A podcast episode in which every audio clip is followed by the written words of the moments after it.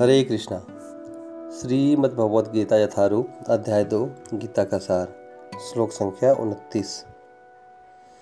आश्चर्यवत् पश्यति कश्चितेनम्, आश्चर्यवत् वदति तथा एव चान्या, आश्चर्यवत् च एनम् अन्य शृणोति श्रुत्वापि एनं वेद न च एव कश्चित्।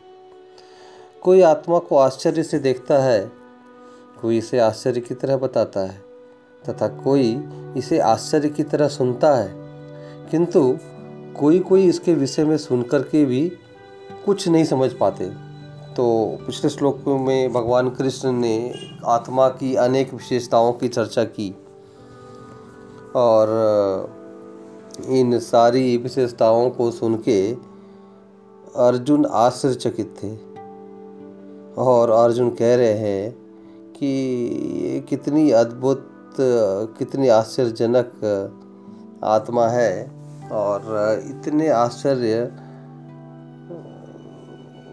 के गुणों के इस भंडार आत्मा के विषय में आप मुझे बता रहे हैं। तो भगवान इस श्लोक के माध्यम से अर्जुन के इस आश्चर्य के भाव की उसके इस भाव को कन्फर्म कर रहे हैं, ये कहते हुए कि निश्चित रूप से ये आत्मा आश्चर्य से भरी हुई है।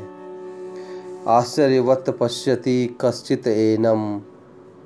तो एनम शब्द यहाँ आत्मा और शरीर दोनों के लिए ही उपयोग किया जा रहा है। तो एनम, ये आत्मा। आश्चर्यवत पश्चित। पश्चित मतलब देखता है। आत्मा को देखने के लिए हमें शुद्ध हृदय की आवश्यकता होती है और वो शुद्ध हृदय जहाँ पर होगा, उस हृदय की शुद्धता को पाने के लिए हमें अपने साधना भक्ति के नियत कर्मों को करने की आवश्यकता है। जैसे कि भागवत विधि में श्रवण, कीर्तन, स्मरण आदि, भक्ति की, नवदा भक्ति की जो सिद्धांतों की जो विवेचना की गई है, उस नवदा भक्ति का अभ्यास करने का की आवश्यकता है। ये हृदय की शुद्धता को प्रदान करता है और ऐसे शुद्ध हृदय में जब भगवान के प्रतिनिधि जिन्हें गुरु कहा जाता है, उनकी कृपा हो तो उपस्थिति आत्मा को देखा जा सकता है।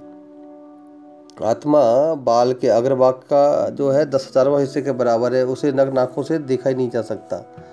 तो आत्मा के विषय में सुन के आत्मा को देखा जा सकता है। तो वो आत्मा बहुत ही महीन है, बहुत छोटा है और उसका प्रभाव पूरे शरीर में व्याप्त है। ये कितना बड़ा आश्चर्य है। वो आत्मा जो चौरासी लाख योनि में भ्रमण करने के बाद इस मानव जीवन में आया और उसके बाद भी वो आत्मा अप्रभावित है। शरीर को जन्म, शरीर का जन्म हुआ, शरीर की मृत्यु हुई, शरीर की वृद्धावस्था हुई, शरीर में रोग आए, शरीर तीन तापों से सताया गया, लेकिन आत्मा अप्रभावित रहा। तो ये कितने आश्चर्य की बात है। इसीलिए इस आत्मा को आश्चर्य के समान बताया गया है और इस आत्मा को देखने के लिए हमें इसके इन महान गुणों को सुनने की आवश्यकता है। ये शिक्षा हम इस श्लोक के माध्यम से ग्रहण कर रहे हैं। हरे कृष्णा।